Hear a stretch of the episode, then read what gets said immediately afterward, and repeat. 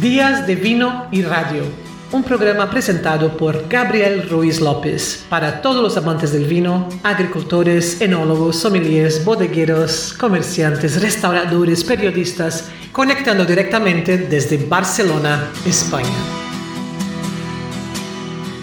Merci Patricia. Bonjour, bonsoir, bonne nuit. Ça dépend du point du planète où vous êtes.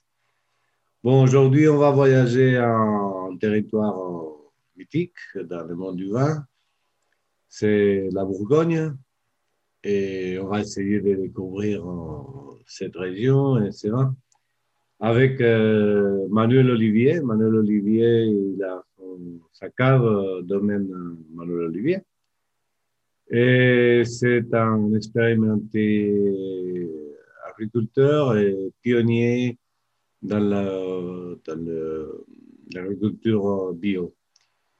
Bonjour Manu, ça va? Bonjour Gabi, ça va bien? Très bien, très bien. Comment ça marche pour la Bourgogne? Eh bien, la Bourgogne est un peu dans l'hiver, hein, euh, aussi bien euh, par la météo et le temps euh, que par le contexte actuel, on va dire. Ouais, ouais. Bon, dans les, aussi dans les dates de Noël, euh, l'hiver c'est fort là-bas, non? C'est froid, c'est il pleut. Oh, on n'a pas un hiver trop froid cette année. Plus là, ça va, euh, c'est humide pour l'instant, mais euh, on n'a pas eu encore beaucoup de froid. Ça va. Et, pas de neige? Non, pas de neige. on, a, on peut tailler sans problème quasiment tous les jours et et non, ça ne sera pas un Noël euh, sous la neige et hivernal. Ah, bon. Très bien. Bon, euh, j'ai fait une petite présentation, mais je voudrais bien que, que tu nous parles de toi-même, comment tu as commencé dans le monde du vin, si ça vient de famille ou tu t'es rapproché par toi-même, et un peu ta trajectoire sur le monde du vin jusqu'à présent.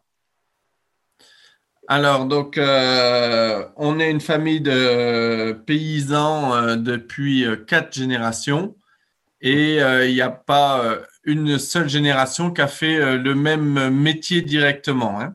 Donc, il y avait effectivement un vigneron il y a trois générations en arrière, avant Phylloxera. Mm-hmm. Et au milieu, il n'y a pas eu de vigneron. Pour faire court, mon père, lui, avait fait toute sa carrière sur le cassis de Bourgogne, hein, la liqueur de cassis de Dijon, et il avait 50 hectares de cassis. Et moi, j'ai commencé euh, à replanter de la vigne sur les terres familiales euh, en 1987. Uh-huh.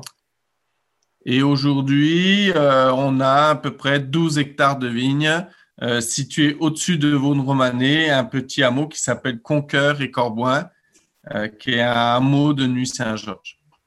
Uh-huh.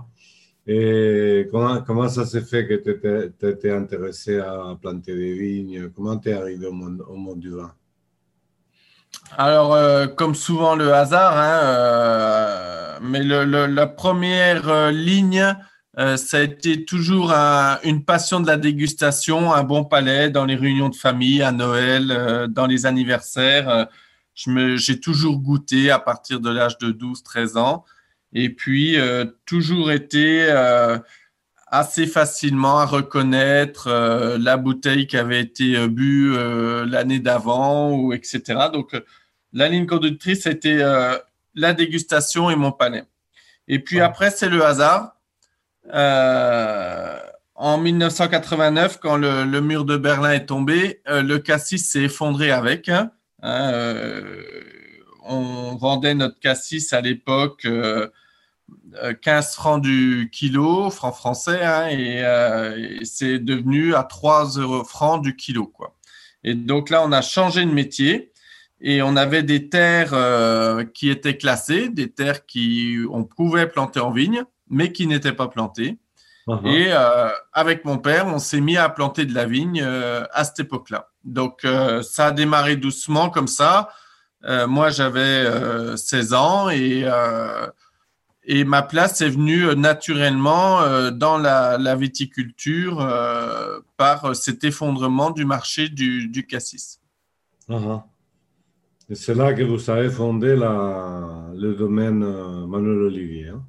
C'est ça, c'est ça, c'est ça. On a commencé euh, comme ça avec euh, un hectare tous les ans planté pendant une, une dizaine d'années, jusque dans les années 2000.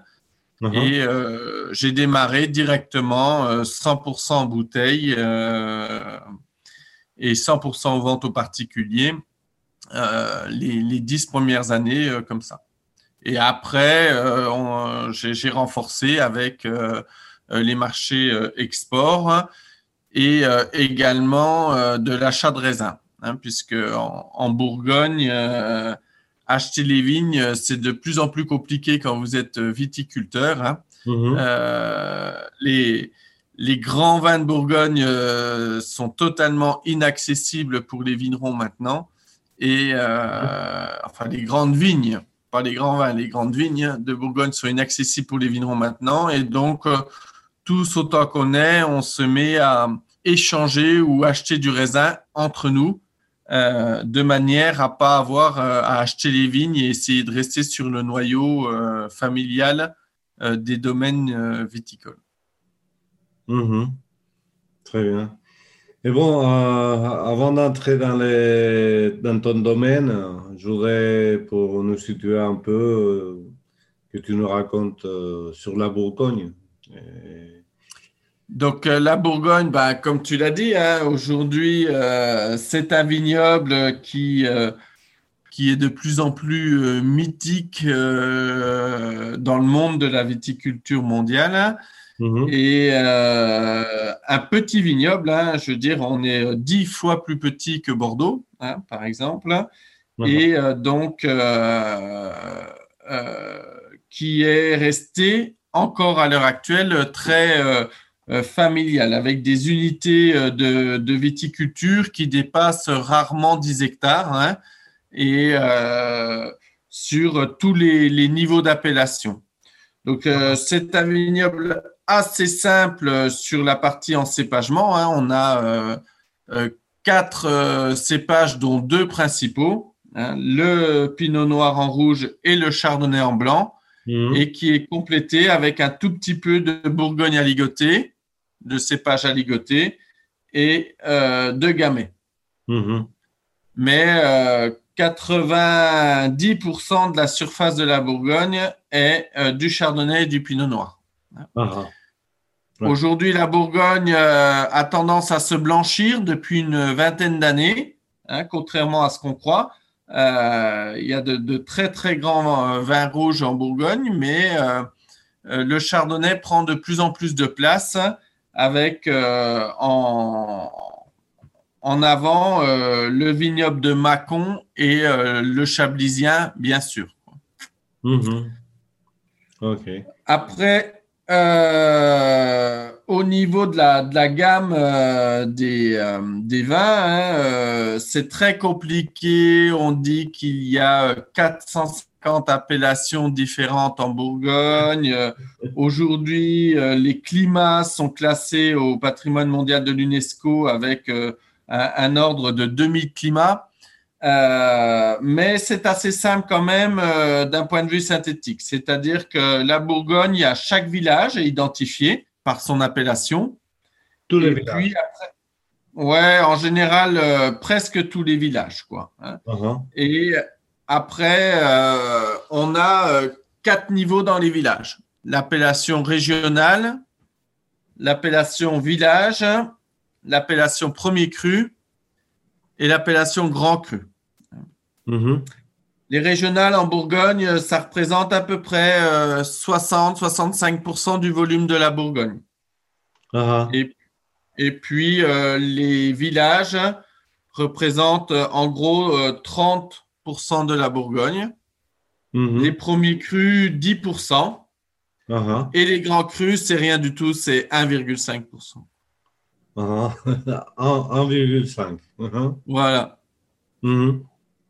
Et à, quoi ça obéit ces, ces appellations euh, autant, autant d'elles euh, C'est-à-dire que chaque village a ses propres caractéristiques de terroir, euh, microclimat tout ça ou à quoi ça Alors, il y a toujours eu plusieurs paramètres. Hein. Oui, la ligne qui, qui, conduit ces appellations, c'est les terroirs.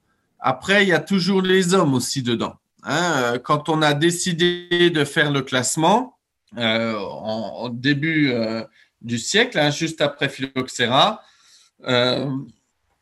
les lignes conductrices a été euh, quand même de dire, voilà, historiquement, euh, tel village fait euh, tel type de vin.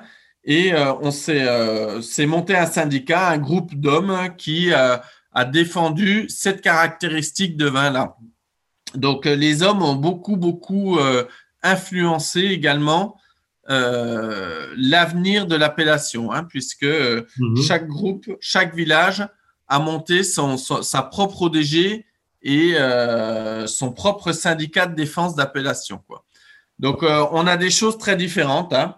Je veux dire, euh, par exemple, à Vaune-Romanée, il y a huit grands crus et chaque grande famille viticole a voulu garder son monopole avec son grand cru et qui dit coule des premiers crus et des villages derrière.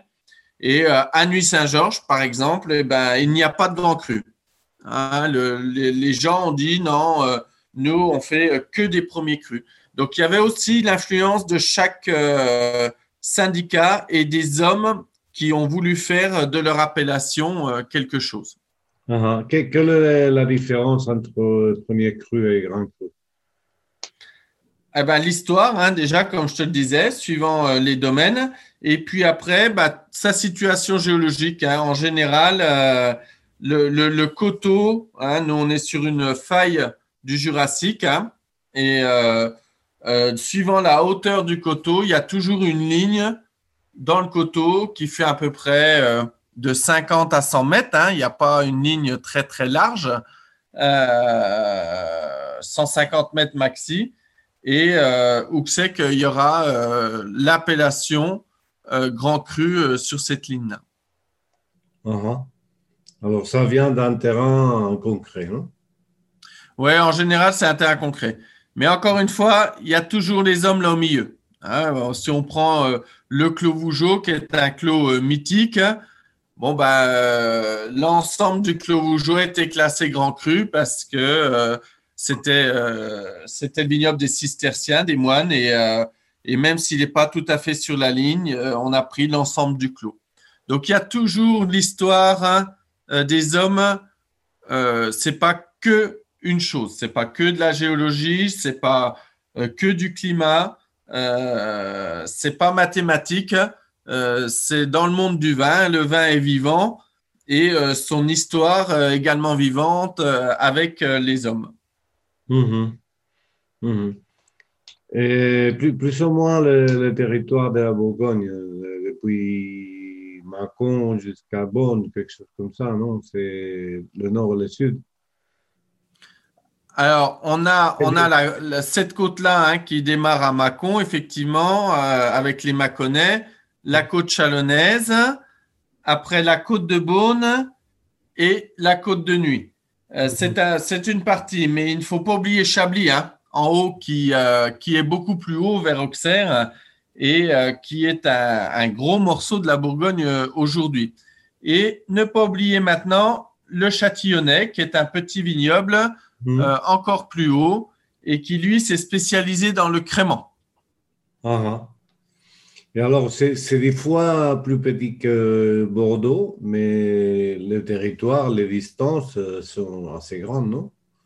Oui, oui, oui. On, la côte est plutôt très fine en largeur, hein, euh, dépasse rarement 2 euh, km de large, euh, mais du sud au nord monte, monte très très grand. Hein. Je veux dire, on, a environ 200 km de côte qui montent le long de cette faille jurassique. Uh-huh. Et qui est dessinée par la plaine de Saône. Hein, c'est la, rivière, la Saône, euh, qui, euh, qui, dessine cette côte également. Mm-hmm. Ah ah. tu peux nous décrire un peu les, différences de climat entre une zone et l'autre, les, sols aussi?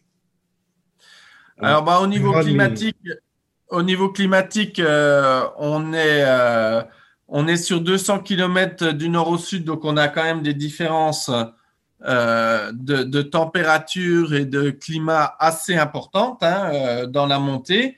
Euh, bien sûr, le plus précoce en bas, le, long de Lyon, et le plus tardif, tout, tout en haut, je vous dis, le long du Châtillonnais. après, sur les terroirs, ce qui va principalement faire les différences de terroirs, c'est la forme du coteau. Hein, c'est-à-dire, on est toujours sur un coteau euh, qui est à peu près linéaire, mais euh, du côté euh, de Mâcon et surtout sur la côte chalonnaise de Chalon-sur-Saône, les coteaux sont un petit peu moins importants, moins pentus, et donc le vignoble est un petit peu plus large. Hein. dès qu'on va arriver sur la côte de Beaune et encore plus dans la côte de Nuit, euh, le coteau va être beaucoup moins large et euh, beaucoup plus pentu avec euh, des, failles et des terroirs très différents sur des, des, zones très précises. Hein. On peut changer de terroir à un mètre près dans une même vigne et du tout au tout. Quoi. Uh-huh. Intéressant ça, non? Très, très compliqué à, à faire comprendre euh, au public euh, au départ, mais quand on est sur le terrain, on le voit très très bien. Hein. À, à, un mètre près, euh, on peut avoir quelque chose d'extrêmement différent en termes de, de vignoble et de, de, de raisin.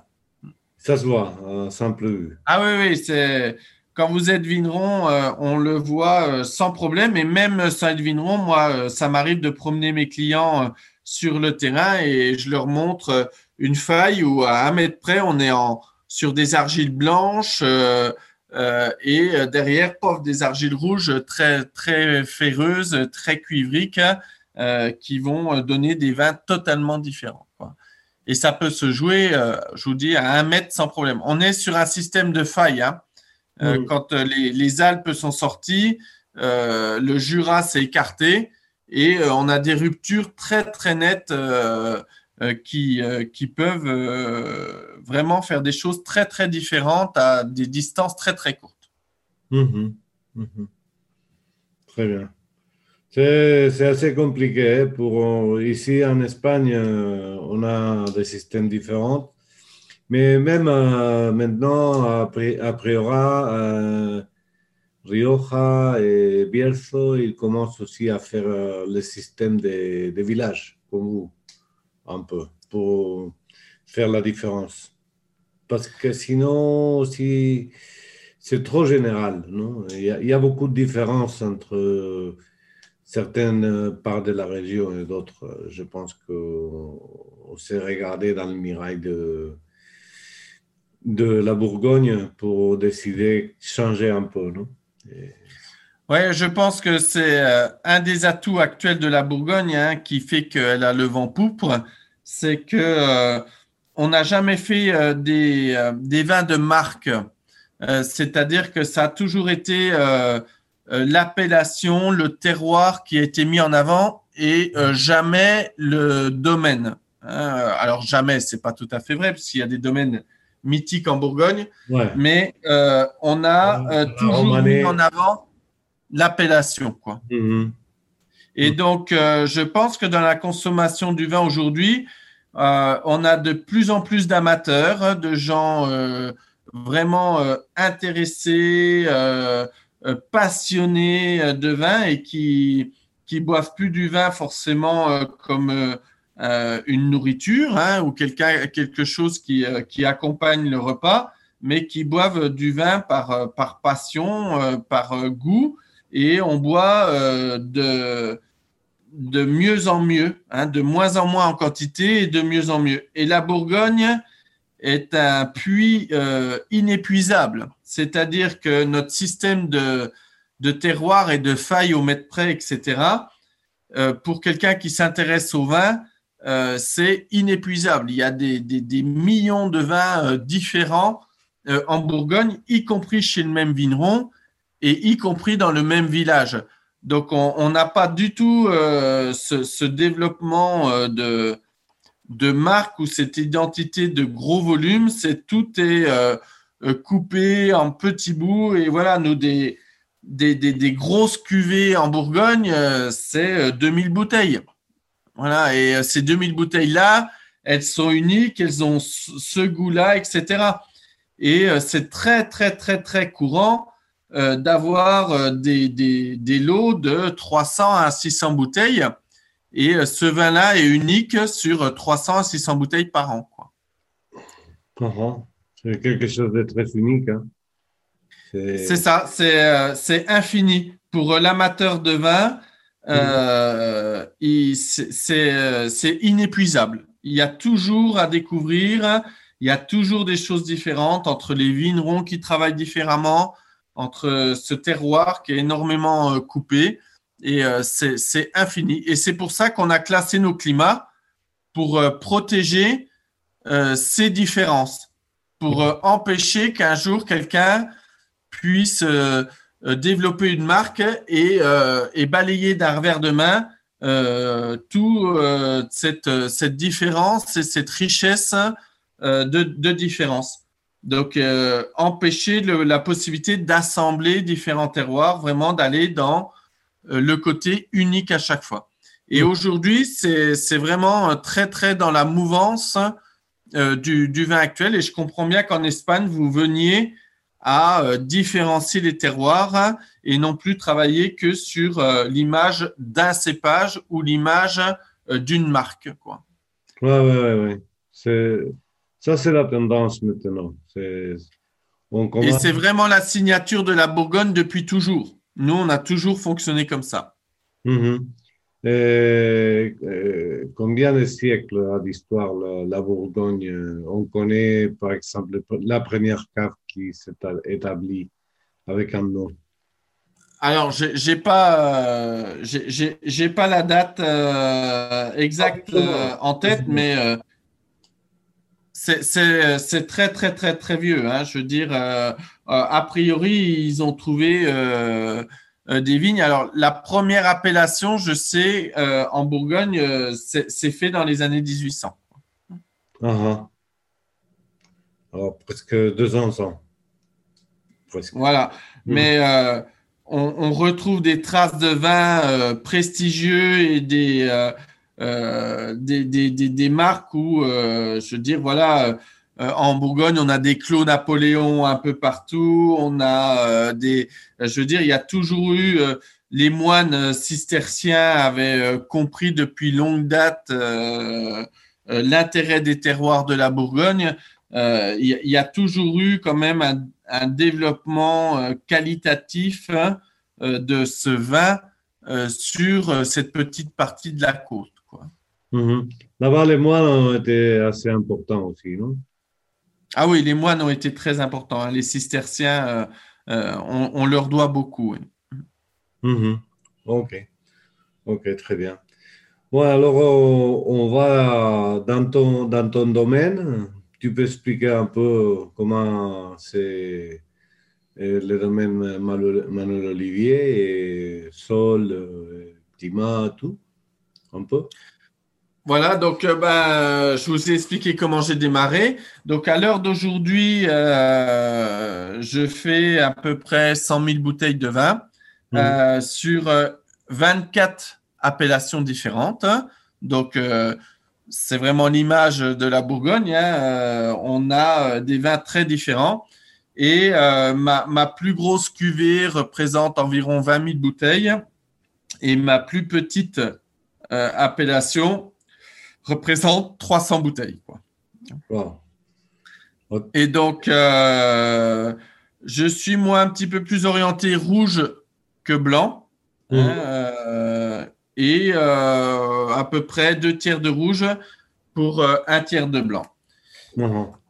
L'autre caractéristique, je dirais, du, du, domaine, c'est que je fais tous les niveaux d'appellation. Hein, C'est-à-dire que aujourd'hui, je suis un peu comme comme l'image euh, du terroir euh, de la Bourgogne, j'ai en gros 60 à 70% d'appellations régionales. Hein. qui vont être des vins qui vont se situer entre 10 et 20 euros la bouteille. Mmh. Et après, j'ai environ 30% d'appellations village. Alors, des villages, j'en ai beaucoup. Hein. Gevrey-Chambertin, Lox-Corton, euh, Montréal-Saint-Denis, euh, Beaune, euh, Vaune-Romanée, Chambol. chaque village a son identité. Et je dirais que c'est un petit peu le, cœur de la Bourgogne. Hein. Les régionales sont plus l'entrée de gamme avec des volumes plus importants. Et on commence à être vraiment dans la Bourgogne sur l'appellation village. Euh, donc euh, là, euh, j'en ai une bonne dizaine et ça représente 30% de mon volume. Et c'est là que je mets le plus d'identité de terroir dans chaque vin. Autant l'appellation régionale peut me ressembler un petit peu avec ma, ma pâte de vinificateur. Hein. autant quand on arrive à l'appellation village, le vigneron s'efface complètement et euh, c'est le terroir qui donne l'identité à chaque vin. Mm-hmm. Mm-hmm. Et ça, c'est des vins qui vont euh, varier euh, de 25 euros à 60 euros suivant la notoriété de l'appellation village. Uh-huh. Et puis après, ben, tout petit peu, hein, moi ça représente 5% chez moi de premier cru, uh-huh. avec Pomard premier cru, Nuit Saint-Georges premier cru, Vaune Romanée les Damaudes. Et euh, bon, bah là, on est dans des terroirs d'exception. On est dans le, le, le, le, Graal, hein, je dirais, euh, de, de ce qu'on arrive à faire. Et voilà. Et puis, bah, deux grands crus. Et c'est là que, bon, bah, c'est, c'est anecdotique. Hein. Euh, les grands crus, chez moi, je, je, dois en produire en tout environ 1000 bouteilles. Et euh, je pense qu'à la maison, on en boit 600 sur les 1000. c'est un vin que qu'on ne sait pas qu'on le vend plus, mais on le vend très peu. Hein. Euh, c'est le vin euh, qu'on montre, qu'on qu'on offre, qu'on boit et qui est, le Graal du Graal. Mais c'est vrai que ça reste anecdotique et mythique. Quoi. Ah. C'est plus un étendard, non comme un drapeau, non? Oui, oui, c'est le fleuron. C'est le fleuron. Mhm. Euh, et euh, c'est la, fierté d'un vinificateur aussi d'arriver à accéder euh, à ce genre de terroir. Quoi. Mhm. Et qu'est-ce qu'on demande au terroir de spécial pour, pour être un grand cru? Qu'est-ce qu'il doit avoir ce terroir-là? Alors, bah, on, va jouer sur euh, quatre choses. Hein. Euh, bon, bah, son histoire, bien sûr, je vous en ai parlé longuement, on va pas revenir dessus. Après, il y a souvent sa profondeur de sol, hein, donc sa réserve en eau. Euh, donc, il est situé sur le coteau toujours pour être dans le, le côté idéal, assez d'eau pour que la vigne ne, ne souffre pas trop, enfin que les raisins ne souffrent pas mais pas trop d'eau pour que la vigne, elle, souffre un peu. Hein. C'est-à-dire qu'on ne, on ne peut pas faire un bon vin si euh, la vigne, à un moment donné, se retrouve pas un petit peu en difficulté. Il faut toujours qu'il y ait une petite forme de stress mhm. au niveau de la vigne pour qu'on euh, concentre suffisamment les raisins euh, pour aller au top. Par exemple, il ne faut pas que les raisins souffrent. Hein. Donc cet équilibre-là est toujours très fin.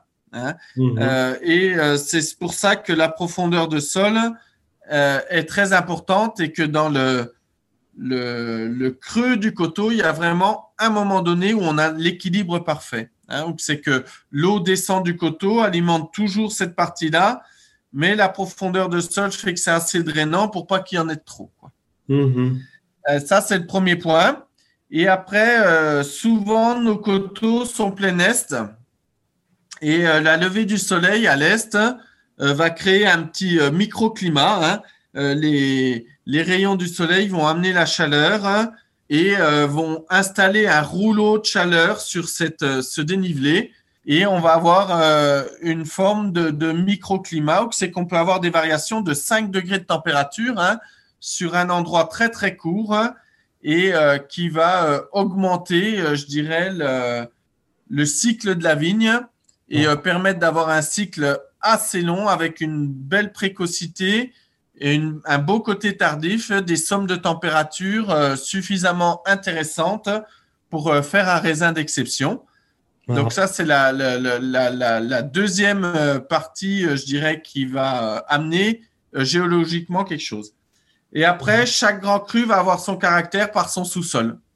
Mhm. Plus ou moins de cailloux, plus ou moins d'argile blanche, plus ou moins d'argile rouge. Hein. Mhm. Et là, c'est pas forcément qualitatif, hein, mais ça va être son, son, trait de caractère. Ouais, c'est un facteur différentiel. Voilà. Voilà, qui va permettre de. Et puis après, bah, les hommes, hein, puisque euh, euh, un grand cru euh, se fait dans la vigne, il ne se fait pas dans la cave. Bon, la majorité des vins, non? Je dirais que. Oui, la majorité des vins, mais. 80% c'est fait à, la vigne. Bien sûr, c'est toujours comme ça. Quand on veut savoir si un vigneron est bon et qualitatif, euh, on goûte les vins, mais il faut surtout aller voir la vigne. Mhm. Ouais, ça c'est une chose qu'on vient de comprendre, ça fait pas très longtemps en Espagne, je pense. Mais les nouvelles générations sont convaincues de, que c'est comme ça et ils prennent beaucoup plus de soins à l'agriculture qu'avant. Hmm? Ah oui, de, toute manière, euh, euh, faire du bon vin, c'est plus. Euh, c'est un savoir-faire, mais c'est pas le plus difficile. Le plus difficile, c'est de faire des beaux raisins avec la nature. Mm-hmm. Ouais. Et, Parce qu'il voilà. y a beaucoup de variables qui vont influencer sur ça, non? C'est ça. Euh, je veux dire, le, vinificateur, il, est, il est tout seul avec son raisin et son vin. Euh, le vigneron, euh, il travaille avec euh, Dame Nature et c'est une femme pas facile. Non, le ciel, le, trop de pluie, pas de pluie, pas assez, trop froid, on ne sait jamais. C'est ça. C'est tout le temps regarder le ciel, non? Voilà. Le, le, le couple est plein de, d'aventures différentes. comprendre un peu comment ça fonctionne et prendre soin bien de la plante et travailler toute l'année sur, sur le terrain. Oui, oui, oui, je te dis, c'est pour moi aujourd'hui, euh, euh, l'enjeu est euh, effectivement sur la partie, la partie viticole. Hein. Je veux dire, c'est là que on, on a le plus de le, le, plus de, d'enjeux et que le millésime se joue et que mhm. euh, la carte du vin se fait. Quoi. Ouais, ouais, ouais, ouais. Bon, alors, euh, tu nous as dit que surtout 90% des cépages euh, sont Pinot Noir et Chardonnay, c'est ça? Oui. c'est toi aussi, non? Chez moi, il y a à peu près un tiers, deux tiers. C'est-à-dire que on, a deux tiers de pinot noir hein, pour un tiers de chardonnay hmm. et euh, je crois que j'ai 5% d'aligoté.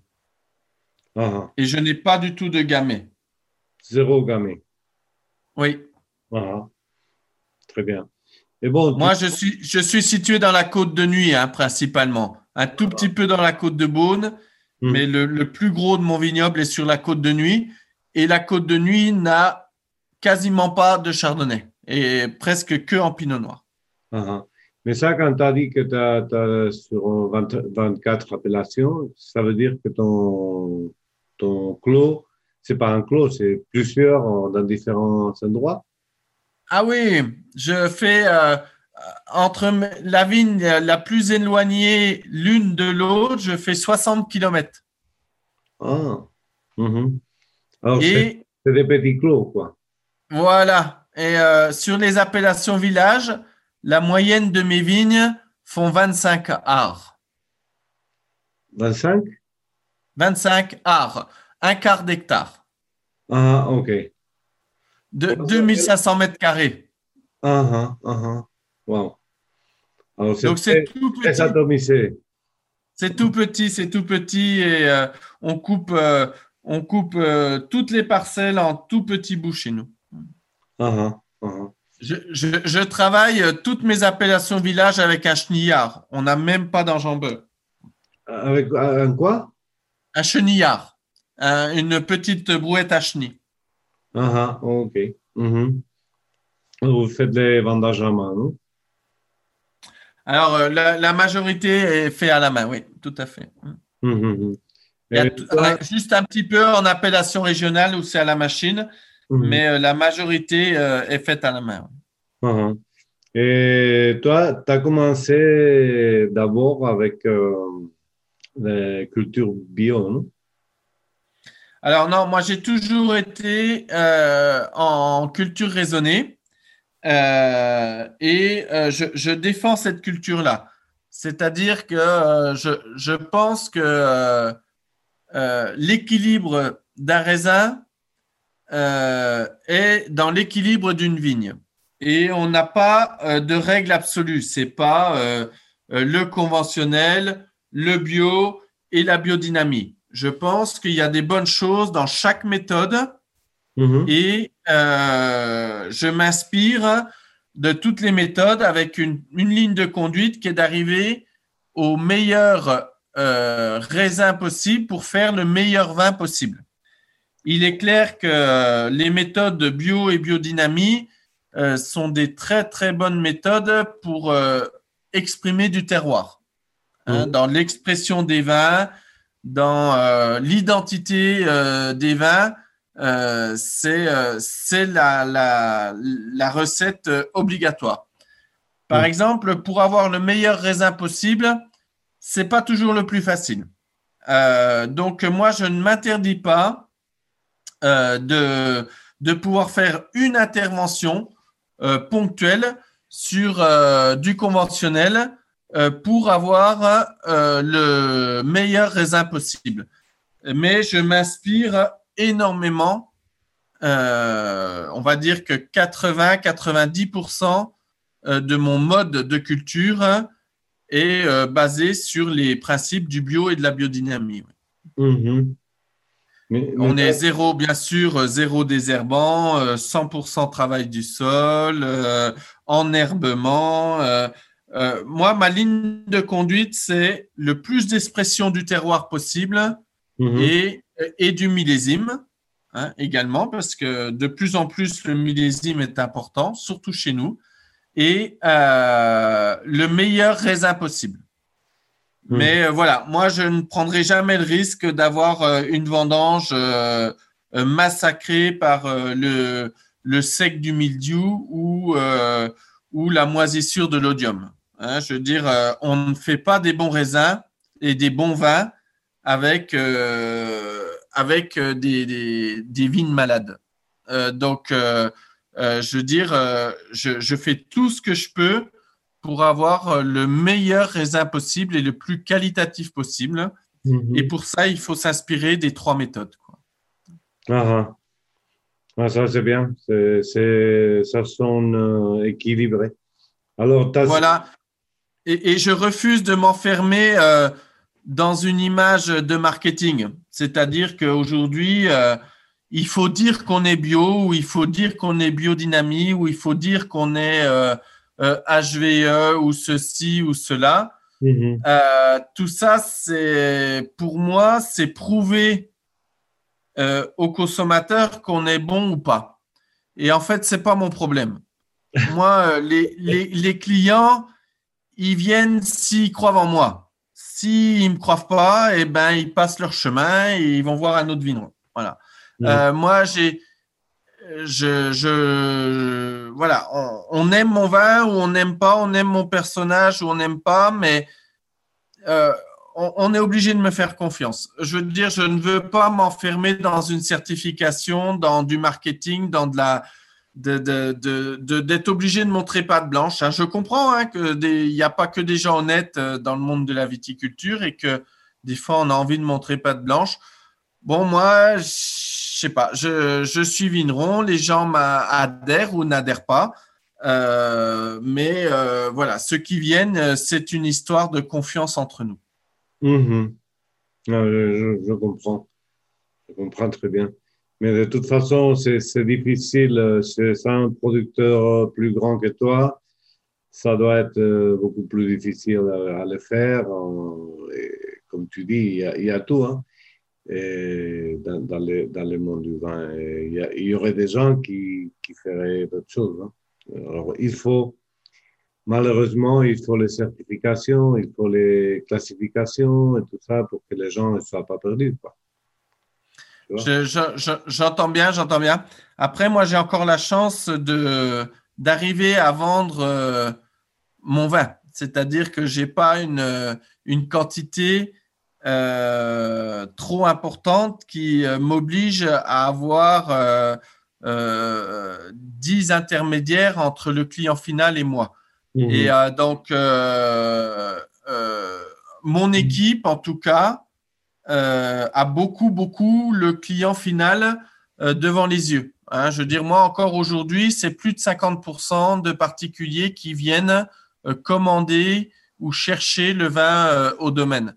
Mhm. Et partant de là, il n'y a pas besoin de certification ni de, je veux dire, le rapport humain mhm. fait que de toute manière, les gens, ils les voient, ils les vignes, ils les voient, ils la, ils voient la cave, ils voient ce que je fais et ils voient les vins et, et on n'a pas besoin de s'enfermer là-dedans. C'est un rapport de confiance. Je comprends bien que quand euh, entre le producteur et le client final, il y a 5, 6, 7 personnes qu'on soit obligé de, de, montrer patte blanche.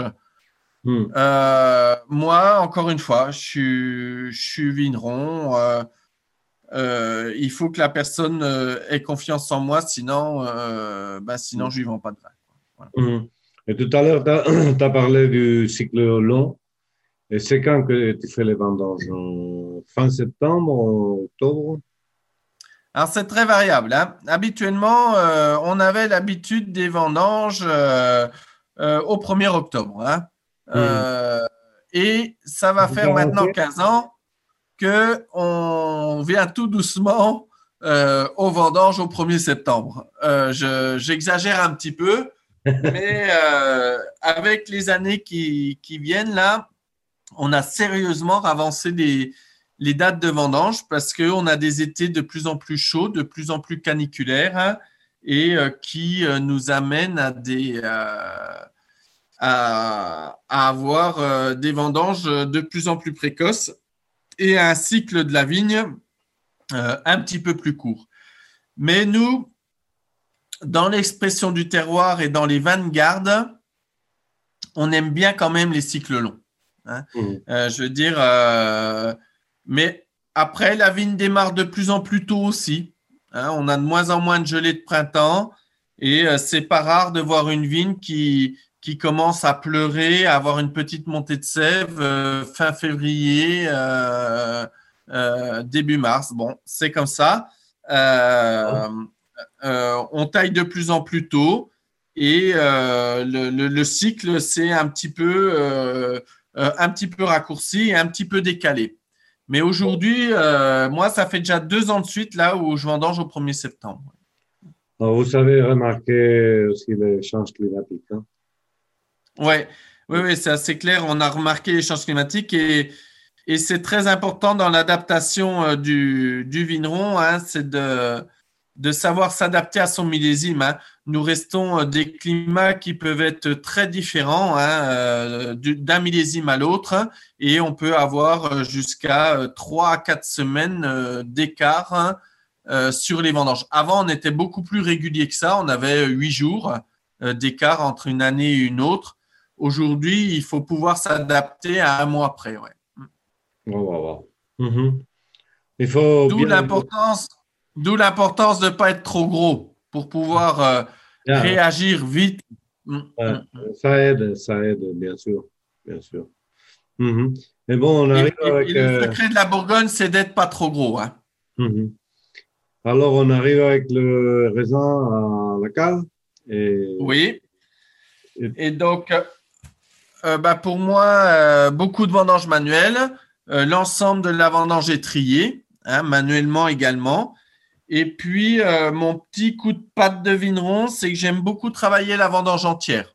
Hein. donc, mmh. euh, souvent, je, mets, quand l'année me permet, quand les, les rafles sont suffisamment mûres, je mets le raisin entier dans la cuve et j'aime bien travailler sur cette fermentation, cette macération à l'intérieur de la baie, on appelle ça en intrabaie, hein, et qui donne des arômes floraux, des arômes de, fruits euh, mûrs euh, qui vont très bien avec le pinot noir. Mhm, mhm. Et du coup, je laisse les raisins en cuve longtemps. C'est pas rare que euh, mes raisins restent en cuve entre 5 et 8 semaines de macération. Oh là là. Mhm. C'est beaucoup ça. Voilà. et pour, pour les rouges, après, comment? Excuse-moi une seconde, s'il te plaît. On, va devoir couper une seconde. OK. Ah.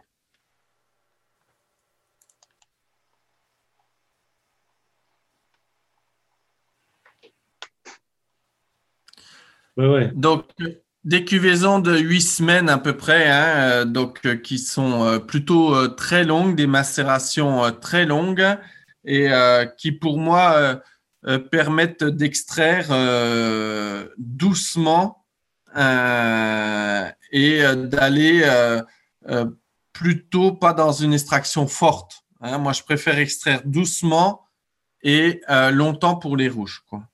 Mm-hmm. Après, 100% est élevé en fût. Hein, des élevages qui peuvent faire 12 à 18 mois. Et l'autre principe du domaine, c'est, moi j'ai une philosophie que quand on a un beau raisin, on fait une belle vinification, un bon vin. Après l'élevage, euh, il faut l'abîmer le moins possible. Mais quoi qu'on fasse en élevage, euh, je veux dire, euh, le, beau vin, on l'a déjà. Donc, il faut l'accompagner, mais on ne doit pas travailler les vins plus que, que ça. C'est juste l'accompagner. Donc, il n'y a pas de soutirage, il n'y a pas de filtration, il n'y a pas de pompe. Euh, tout se fait euh, dans le temps et naturellement. Et mon but est d'arriver à ne pas pomper les vins, de faire que de la gravité. Hein. donc, les tonneaux sont, sont soutirés par le brocro, par le bas, en gravité, et euh, de ne, surtout de ne pas filtrer. Quoi. Hein, et d'arriver en bouteille le plus naturellement possible sans avoir eu d'effet euh, ni mécanique euh, ni euh, physique sur les vins. Quoi. Ah, ah. bon, ça, ça c'est difficile d'arriver à ce point-là, non? Si on n'est pas trop gros et qu'on travaille des petites cuvées, il n'y a pas de problème. Si on mhm. travaille des 1000 hectos, c'est impossible. Mhm. Après, nous, des fois, hein, moi, toutes mes cuvées, il n'y a pas plus que 5 tonneaux. Hein. Bon, ben, 5 tonneaux de 228 litres, c'est assez facile à gérer on, les soutire quand ils sont prêts à être soutirés euh, euh, par gravité dans une petite cuve. On remonte ça avec un Fenwick. Euh, on le met dans le groupe en bouteille par gravité. j'ai mon groupe de mise en bouteille moi-même. J'ai tous mes soutirages moi-même. Et c'est juste du question de temps. Mhm. Il est sûr que c'est pas c'est pas la rentabilité d'un grand groupe de mise en bouteille qui nous sort X bouteilles par an euh, par jour. Hein. Euh, nous, euh, des fois, quand on a mis nos 4-5 000 bouteilles dans la journée, on est content. Hein. c'est bien. On s'est travaillé doucement et ça, ça ressemble assez, comment dire, tranquille et relaxé, non? Voilà. C'est bien. C'est bien donc, pour le vin aussi. Bien sûr, bien sûr, c'est euh, toujours la même politique, hein, c'est-à-dire il n'y a pas de recette, on s'adapte au vin et on fait euh, en fonction du vin. Mhm. Aujourd'hui, moi, euh, j'impose à mon tonnelier que les vins soient finis, on les goûte ensemble et il fait le tonneau en fonction du vin et non pas dans l'autre sens. Quoi, hein. Et mhm. donc, tout l'art, il est là, hein, c'est de de jamais mettre l'identité de l'homme, de toujours que ce soit l'homme qui s'adapte au vin. Ah, c'est très intéressant pour pouvoir euh, exprimer mieux l'origine du vin, non? Ouais, et, pour ça, il ne faut pas avoir. un homme ne doit pas faire trop de vin. Il faut que, je veux dire, on, ne doit pas dépasser des unités de, 50 à 100 000 bouteilles, maximum. Et toi, ta gamme de vin, c'est combien de vins C'est 25 appellations, 25 vins différents. 25 euh, vins différents. Oui. C'est pas mal, hein euh, Ouais, ouais. Pour gérer tout ça. Exactement. Il faut, il faut arriver à gérer tout ça, c'est ça. Et puis bah, pour les blancs, euh, pour les blancs, Gabi, bah, un pressoir euh, vertical hein, de préférence, un petit peu comme la champagne. donc moi, je crois beaucoup que l'expression des blancs se trouve dans la pellicule. Donc on n'est pas trop sur ce côté pressoir pneumatique qui respecte énormément les jus. Euh, plus, on avance, l'expression du terroir est souvent dans les pots. Donc, euh, je peux faire un petit peu de macération pelliculaire, euh, mais surtout le pressurage se fera quand même avec des pressoirs sur des plateaux et de manière verticale pour avoir une belle expression des pots. Mm-hmm. et quasiment 80% des volumes fermentent en tonneau directement. Hein. donc, euh, l'ensemble des fermentations se fait euh, en fût et non pas en cuve. Quoi. Ah. Et donc, euh, on est sur des pressurages très longs, très lents et des fermentations également très longues, très lentes. Mm-hmm. Et, tes blancs, quelle moyenne de vie ils ont c'est-à-dire 10 ans, plus? Alors, euh, très, très variable, euh, très variable suivant les terroirs hein, et suivant les millésimes. Mmh. Mais euh, les blancs ont des, beaux équilibres. moi, je, goûte régulièrement, alors pas forcément chez moi, hein, mais je goûte régulièrement des terroirs proches des miens et identiques hein, avec des blancs qui ont 40, 50 ans, sans aucun problème. Il y a, on, peut avoir des potentiels de garde extrêmement euh, longs. Euh, après, il est clair que la culture du consommateur aujourd'hui est de boire euh, les blancs plutôt dans les 5 ans. Mhm. Mais voilà, moi j'aurais tendance à dire, nos blancs, soit tu les bois dans les 5-7 ans, soit tu attends 15 ans. Voilà. Oh là là. En Espagne, la, culture des blancs, c'est de l'année. Tu vois, c'est même difficile de vendre des vins blancs dans la deuxième année. Ça commence à changer maintenant, mais jusqu'à présent, si tu vas maintenant avec un 2018, ils vont te dire que, c'est vieux. Et, et dit qu'en France, la culture, c'est de pouvoir boire en 70 ou 80 maintenant. C'est ça.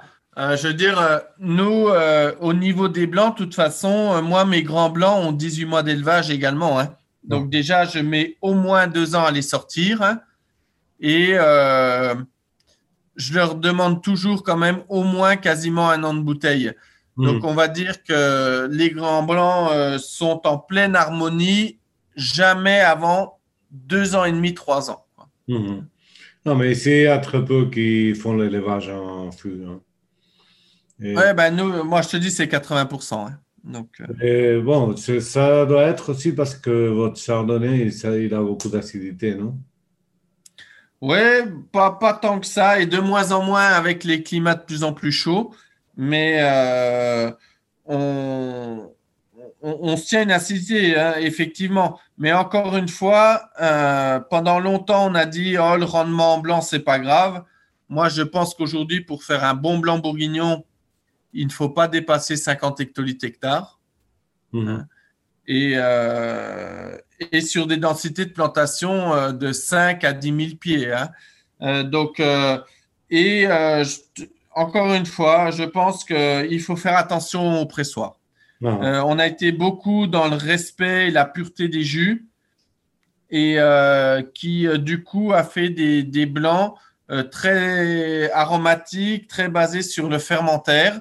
Et on voit bien que quand on veut avoir des blancs de terroir et de vieillissement, eh ben c'est pas la, la, partie fermentaire qui est intéressante. Hein. c'est c'est la partie qui va s'exprimer quand le vin aura 3 ou 4 ans. Quoi. Mmh et là, il faut revenir avec des pressoirs et des macérations pelliculaires. Mhm. Ok, bon, euh, le, temps passe vite. C'est un plaisir de parler avec toi et t'écouter. Mais on doit bientôt finir. Euh, j'ai deux questions que je garde toujours pour les invités. L'une, c'est quel est ton cépage préféré dans le monde? Ah, euh, je vais pas bien loin, hein, euh, comme, tout bon, paysan.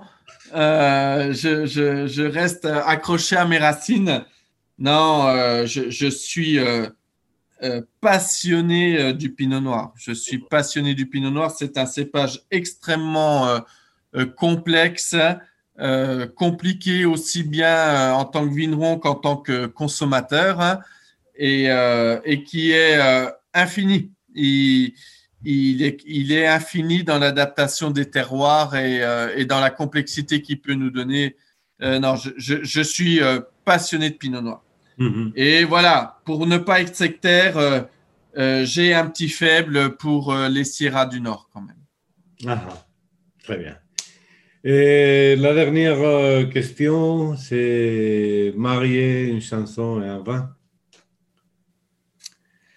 Ah, si je devais marier une chanson à mes vins ou à un vin, euh, moi, je, je, donne tout pour le vin. Donc, euh, je pourrais prendre euh, Je te donne de Jean-Jacques Goldman, euh, où, où, effectivement, ça, peut, ça, peut, ça me parle bien et ça représente bien ce, que je, comment je fonctionne avec mes vins.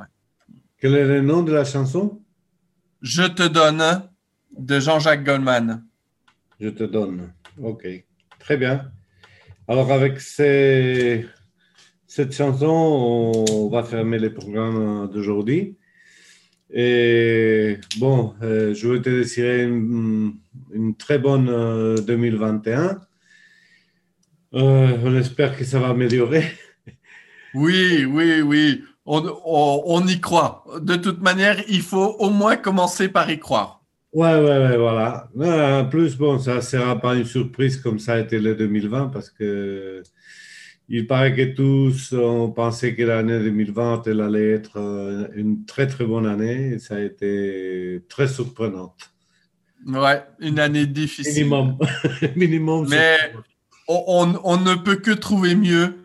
Mhm. Et euh, on va souhaiter une bonne année 2021 pour redémarrer euh, euh, cette, cette, décennie sur, sur le côté positif. Ok, très bien. Bon, un plaisir de parler avec toi et j'espère visiter la Bourgogne un jour. Merci Gabi. Avec plaisir, la porte est ouverte. Pour comprendre tout ce que tu nous as expliqué et voir sur, sur place ces changements d'un mètre dans, dans les mêmes euh, euh, clos. OK? Eh ben, Pas de problème. Hein. Je, je, je, bouge beaucoup, donc préviens-moi bien avant, mais euh, pas de problème. Avec grand plaisir. Bien sûr, bien sûr. Bon, à toutes. Allez, salut Gabi. Ciao. Ciao. Bon, les amis, jusqu'ici le programme d'aujourd'hui. J'espère que vous avez aimé visiter la Bourgogne avec nous. Et soyez heureux et surtout buvez du bon vin et à la prochaine.